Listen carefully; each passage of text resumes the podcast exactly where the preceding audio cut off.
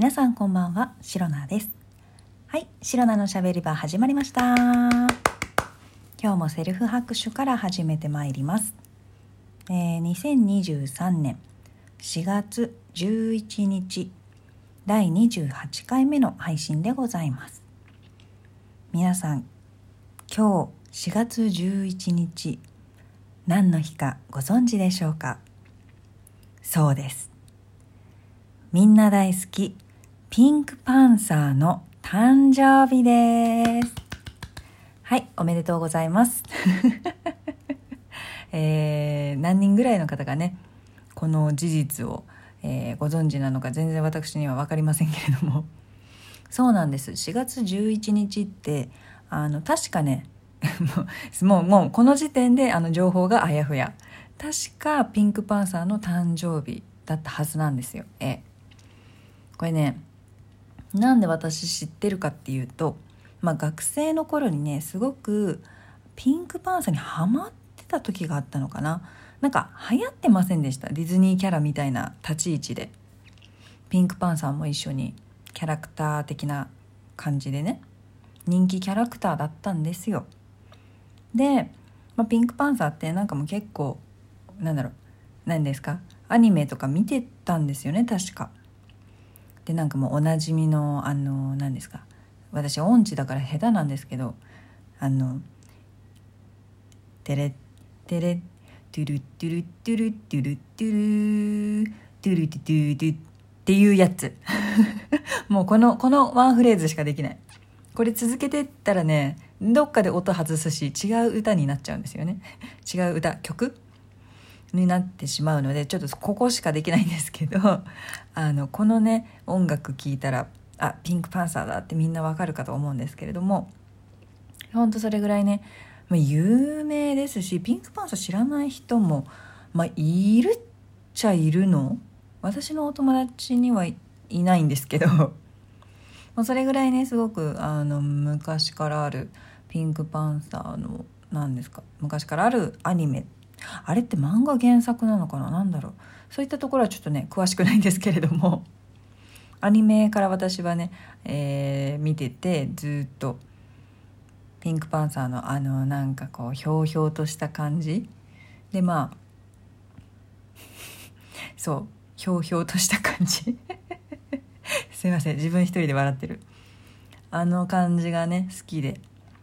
またなんか喋らないじゃないですか彼。なんだけどなんかこうひょうきんな動きで何ですか感情がわかるみたいなそういうねアニメがすごく好きだったんですね。まあ、そんなこんなでねピンクパンサーの誕生日が今日なんですよっていう話なんですけれどもでですね、まあ、4月11日これね、まあ、ピンクパンサーの誕生日っていうのも知ってたんですがなんで知ってるかっていうとなんか確かね調べたんですよね。なんかあ違うんですよあのねもうこれは話すかどうか迷うけどあのね学生の時に好きだった人がいて、まあ、好きな子ですよ。好きな子の誕生日が確かね4月11日だった気がするの。どうしようこれ違ったら。いやそれかあの勘のいい人だったらもうこの4月11日が誕生日っていうことであのバレてしまうかもしれないですね。誰が好きだったか。まあまあまあまあそれは置いといて。でなんかその学生特有の女の子特有のなんかいろいろ調べません？好きな人のこと。でそれで4月11日が誕生日なんだって知ってなんかまあ何かしら自分の誕生日だろうが友達の誕生日だろうがあの何の日って結構定まってたりするじゃないですか。ネットで調べると。でそういうのが気になって好きな子の誕生日をまあちょっと調べてみたらピンクパンサーの誕生日だったっていうただそれだけなんですけど。いやほんとそれだけなんですけどなんかそのせいで、まあ、ピンクパンサーも私好きだったからなんかそのピンクパンサーの誕生日の方が結局ずっと残ってはいるもののあそれプラスあの過去に好きだった人の誕生日でもあるんだよなっていう。なんかね人の誕生日って意外と覚えたりしません？あそんなことない。なんかまあ学生の時って記憶力がいいので学生の時に知ったことって結構ね大人になって何十年経っててもね覚えてたりするんですよ。で大人になってから友達の誕生日とかあのめちゃくちゃ忘れる。あの覚えられない。忘れるとかじゃない。一旦覚えてたのに忘れるとかじゃなくて覚えられない。そもそもね。そもそもの記憶力がねもう本当に低下低下低下してるのでかなりね覚えられない状態なんですけど学生の頃の記憶力ってすごいですよね。ね。だからそれで覚えてるっていうのがありましてなのでですね、えー、今日4月11日という日はね是非皆さん覚えていただきたいあのピンクパンサーのお誕生日でございます。はいこれがね今日ねあのー、さっき配信をね撮ろうってなった時に思い出したことですそれまでずっと忘れてたんですけどなんかこの4月11日っていう数字に見覚えがあるなーっていうのでねあそうだったそうだったピンクパンサーだっていうのでね思い出したので、えー、少しおしゃべりさせていただきました。あとはね今日ねもうね今日ねふるさと納税で買ったお米お米みんな好きじゃないですか日本人の方。でお米をね買ったんですよ。でなんかすごくブランドみたいなお米ではなくてまああのとにかく私ねお米好きでよくよく食べるんですよ。なのでお米の減りがすごく早くて。だからまあ量がとにかく欲しかったんですね。あの5キロとかじゃ足りないみたいな感じで。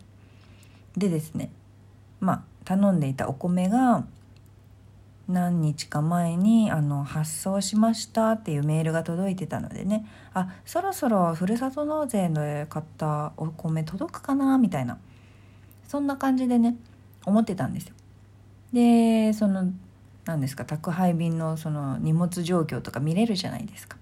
でそれをチェックしたらまあ私がこう仕事に行っている間に届いていたらしくてですねでまあ不在票が入るとかそういうのじゃなくてあの宅配ボックスがうちねついてるんですけどそちらにねあの配達完了してくださったみたいなんですね宅急便宅急便宅配便のあの方は。でですね、まあ、宅配ボックス別にいいんですよ使っても置いてあるしねあのまた来るの大変だしいいんですよ使っても。なんだけどねあの宅配ボックスにお米15キロは入れるなよと。いやいやだって重いじゃん。いや誰が取り出して運ぶのよ部屋まで。ね誰がって。私ですよ。ねえもうなんで15キロのお米宅配ボックスに入れるかな。あの重いんだよ15キロって本当に。で別にさ小分けにされてるわけでもなく15キロが一塊になってるわけですよ。もう本当これ持ち方気をつけないと腰やっちゃうから危ないんですよ。でもそんな状態で宅配ボックスに入ってるっていうのをもう私はあの職場で知って嘘だろうみたいな。嘘でしょ。15キロ私え？運ぶの？自分の部屋まで？みたいな。もうさ大体宅配ボックスってさマンションのさ玄関とかその辺にあの置いてあるじゃないですか。ね部屋まで遠い。ねえ部屋まで遠い。やだ。って思いません？みんな。いや私は思うんですよ。でそもそもねこの宅配ボックスもねこれ宅配ボックスの話になっちゃうんだけどお米から。うちのマンションねなんか途中私が引っ越してから引っ越した時はなかったんですよ当初。で宅配ボックスっていうねものが出来上がってまああの何、ですか家賃とか変わらずについたからなんで設備的な観点で見たらお得というかなんかまあそういう観点で見ることもできるけど宅配ボックス設置するにあたって何も相談なかったのうちのマンションの住人にその何管理会社から。でその状態で勝手に設置されて「あのー、今日からつけました。よろしくお願いします」みたいな。張り紙されてて。で「えええ？えみたいな。宅配ボックス？え？ー、みたいな。別にいいんだけど置いとくのはいいんだけど宅配ボックスを置いていると宅配便の業者の方々は積極的に使っちゃうじゃないですか。で私結構通販よく使うんですけど重いものとかさ自分の部屋まで運びたくないわけ。ねで持ってきてほしいわけ自分の部屋まで。だから通販で頼んでるっていうところもあるんですよ。なのに宅配ボックスがあるとみんなそこに入れちゃうからみんなさその玄関から私の部屋までの距離は運んでくれなくなるんですよ。えそれさなんかある意味損じゃない？みたいな もうすごいあの何ですか？へりくつですけどもうそういう状態だからなんかもうね宅配ボックス設置されたことがすごくね全然ねあの嬉しくないの私はね。言っておくよ。私は嬉しくないの。宅配ボックスを勝手に設置されたことが。でそのせいで、まあ、今日もさお米1 5キロさ自分でさ運ぶことになってさもうさ腕も足もパンパンですよ。すんげえ重いの1 5キロ。なんかさちょっと若干いけるかなとか思うじゃないですか。全然いけなくて。え重いじゃん？無理じゃん？え？みたいな。